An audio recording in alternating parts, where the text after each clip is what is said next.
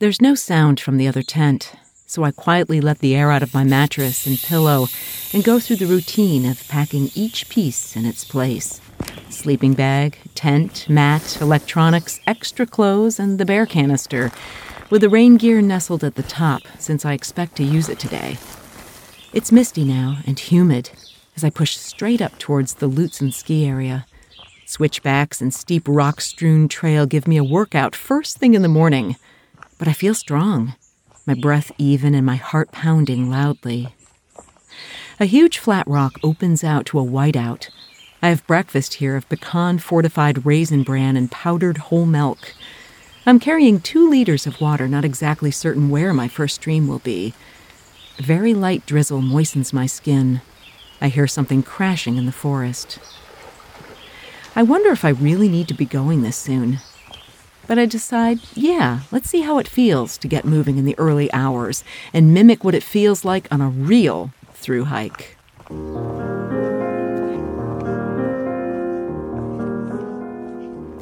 You're listening to the Blissful Hiker podcast. I'm Alison Young, the Blissful Hiker, sometime professional flutist, sometime voice artist, and full time pedestrian. Thanks so much to Leki Trekking Poles and Balega Socks for their support. Also, Summit Orthopedics, giving me two total hip replacements. I guess you could call me Bionic Bliss these days. My goal in sharing stories of walking long distance trails as a solo, female, middle aged, titanium reinforced hiker is to empower you to learn to hike your own hike too. The trail is steep, rocky, and rooty. I push myself hard and realize that it's right here that I'll know if my hiking mojo can be rekindled. I think about some of the stories that Julie and Felix told me last night. They stopped at a campsite and a man was there with a growling dog. When Julie asked if the dog liked people, the man told her no, adding, There's no room here.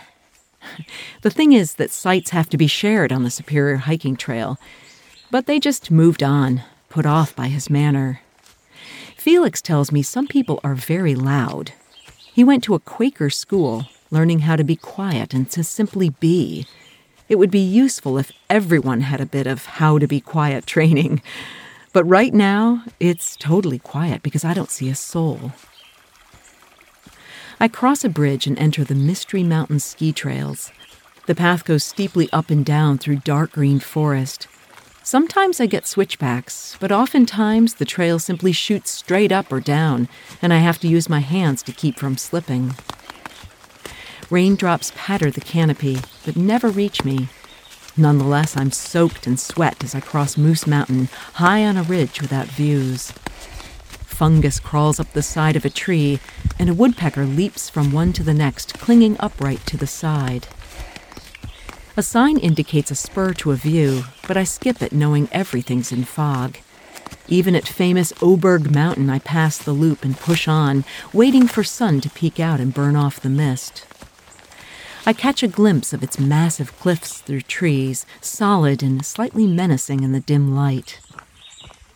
There's no sense to climb up on the Leveaux loop either, so I content myself flying fast through the forest, eating raspberries and talking to myself. This is when I know I'm walking well, when I cover a lot of topics and laugh at myself over interesting choices in my past. I've walked all of the Superior Hiking Trail in sections, never with any planning, just grabbing parts here and there over the 14 years I've lived here. Some places I know well, and others I forget about, finding new surprises when I return, like incredibly steep ascents I'd forgotten about, or dense forests that go on a bit too long. But this section I remember because I brought my friend Debbie here years ago. We set up camp at a site only a mile from the road, then headed to Carlton Peak for the spectacular views and returned to the same spot. There's no water between that site and the peak, and I remember this because we overheard a group of backpackers unsure where to camp, and I graciously offered to share our site, which sits by a creek. They were good enough neighbors, if a bit unwise, storing garbage in a plastic bag within reach of the squirrels so I take note to stop here and fill up my water, as well as drink a lot. All that heavy breathing on steep ascents and profuse sweating in the humidity has made me very thirsty. I plan lunch on the peak, a place I've been to dozens of times. But that doesn't mean that I remember just how steep it is. In a little over a mile, the trail gains 600 feet, and the path is strewn with boulders, more of a climb than a hike. By the time I reach the summit, I'm soaked through with sweat and I'm hungry. I find a shady spot and mix up a cheese dip with crackers, plus a banana chocolate shake. The sun's burned off most of the fog up here, and I can see deeply into the tree covered Sawtooth Mountains, like waves toward the horizon. There's a few concrete pads with rusting pieces, all that's left of a gondola from many years ago. I have the place to myself, except for four guys who come to tell me they're from Colorado, so this is no big deal. Why, I wonder, do these types bother coming here at all? The fog still covers Superior, and the men quickly leave. It's pretty beautiful up here just as it is. Ancient volcanic rocks, crushed and moved by glaciers, leaving spectacular formations like these cliffs, as well as all the steep mountains I've walked today. It's hot and there's nowhere to camp here, so I head down, taking a wrong turn, which puts me on a shortcut that I have to scoot on my butt, tossing my Lekis down first. This side is all steep on massive boulders, each step carefully calculated. I meet a man and his grandson, the elder sweating like me. His granddaughter sits at a picnic table below, too afraid of heights. Years ago, I climbed up this rock tied to another climber. It's exhilarating up here with Gitche Gumee a thousand feet below and views for miles. Much of it is on a slab, where friction and carefully placed feet and hands carry you up, less brute force and more technique. But now I'm headed down through thick raspberry bushes and wonky wooden platforms over dried up streams. One is high and bouncy, and I hope it holds me. It's a long way down to the Temperance River, low water exposing boulders. Boys throw rocks into mist filled falls. It's spectacular looking into the tight chute where the water has carved deep, rounded tunnels, large rocks acting as drills, spinning and digging holes. I cross a bridge which gives me a view straight in, but the low water is softer without power. I follow the river to a parking lot and spy a fly fisherman working a pool. From here, the trail heads straight up, never quite wanting to level off. I dig in, breathing hard, but feeling my heart pumping well, no sign of it racing beyond where I can control it.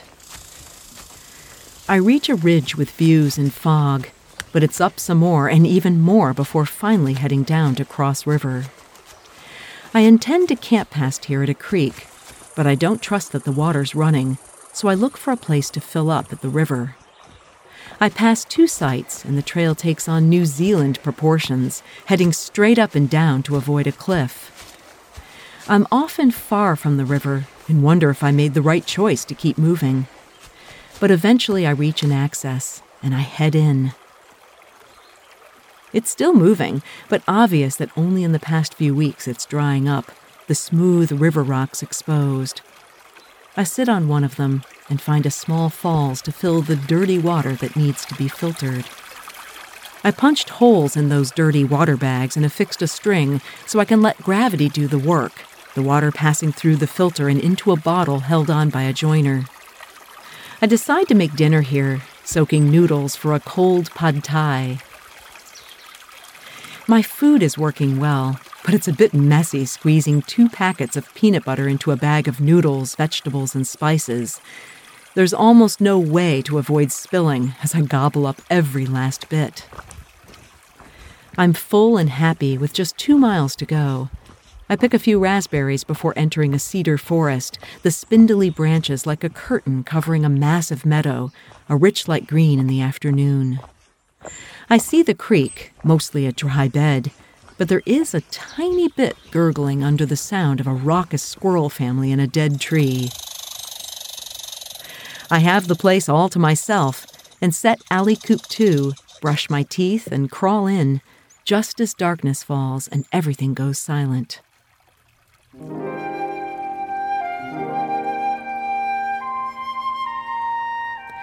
You're listening to the Blissful Hiker podcast.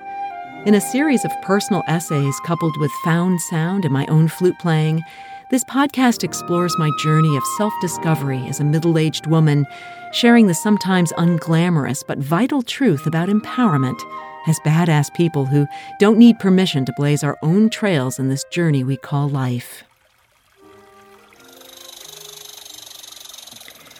I wake to clear skies and the squirrels chattering again. Yesterday I was full of spit and vinegar, moving fast and strong up those famously rocky and steep bits of Minnesota's North Shore, a trifle compared to anything in the real mountains, but a slog in that minuscule span of time, the breath heavy and the healthy heart pounding. The squirrels aren't going to let me sleep, one visiting just to see if I might have gotten careless with my food. No such luck, buddy. Okay, I'll get up. Sitting up first in the palace that is the Alley Coop 2, my gossamer gear, the One, a single walled, single piece tent set with my walking sticks and six pegs. It rained last night, so I'm careful not to brush against the ceiling, damp to the touch. But as I said, it's giant, and I have loads of room to pack up, throw out my gear bit by bit, then dress and prepare to go. I have no idea why this became such a habit, but I don't eat until I'm well along the trail.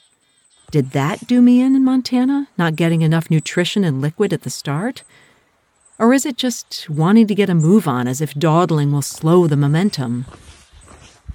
Yesterday, I felt like a through hiker, moving fast and smooth, ticking off miles while still taking pictures and breaks at the best spots.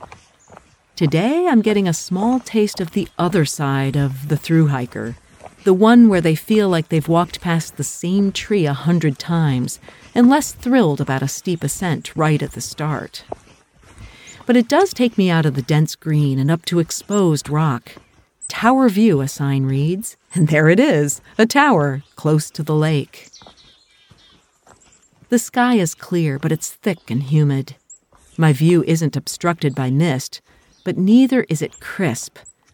The trail takes a sharp turn and goes right back into the forest as if through a leafy tunnel.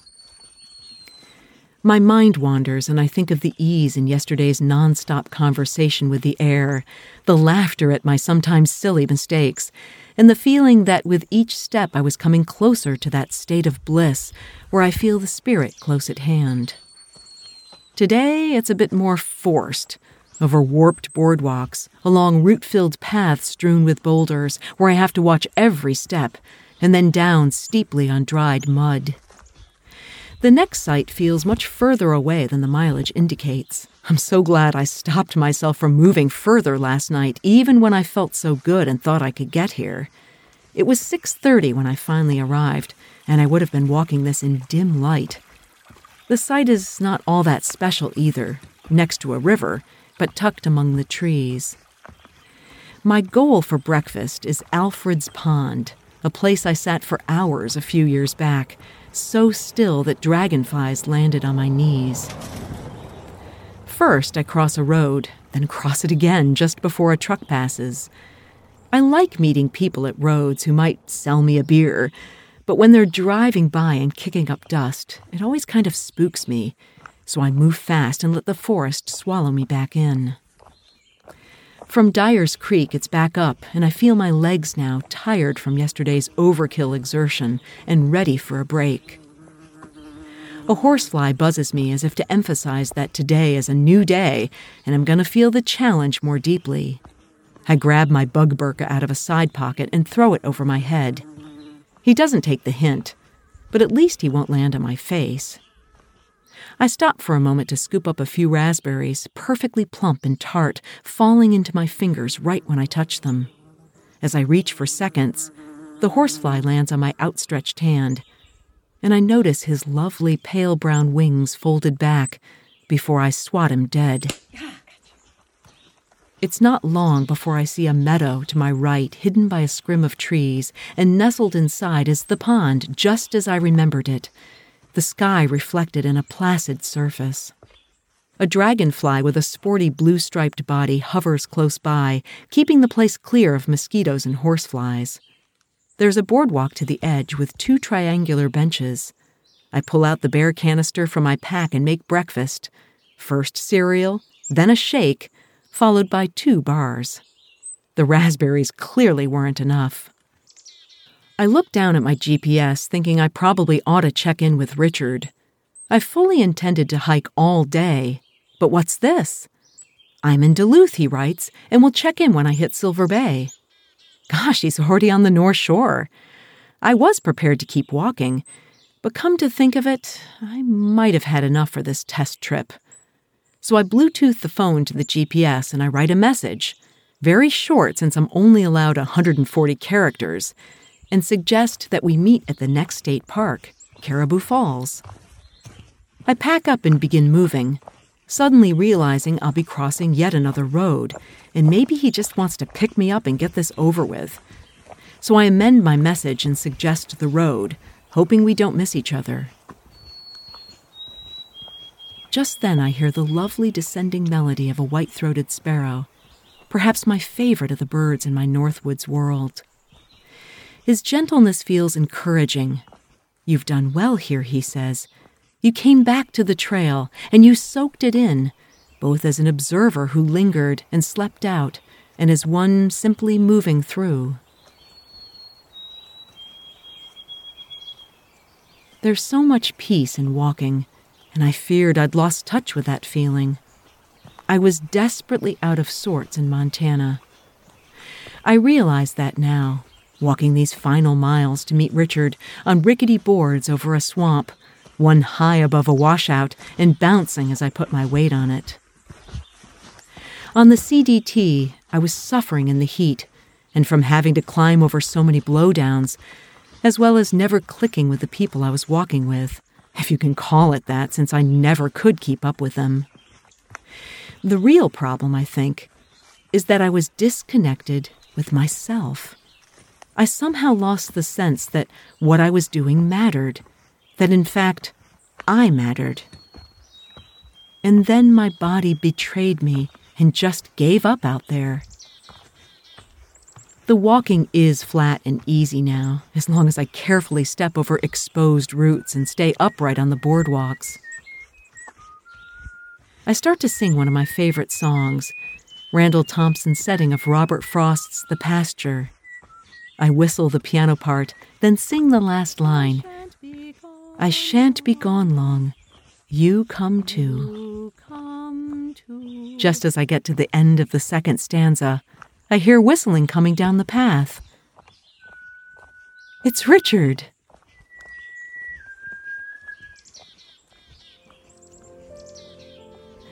You can subscribe to Blissful Hiker wherever you get your podcasts, and please leave a review on Apple to help the show get discovered. Blissful Hiker is on Patreon right now, and you can find a link to Patreon in the show notes or at blissfulhiker.com. That's also where you can find pictures, other episodes, the blog, and contact me, blissfulhiker.com. Next week, I dip my toe into a completely new trail system to me, the North Country Trail, although actually the Superior Hiking Trail is part of that larger system. I'll share my adventures, and until then, my friends, kia kaha and happy trails.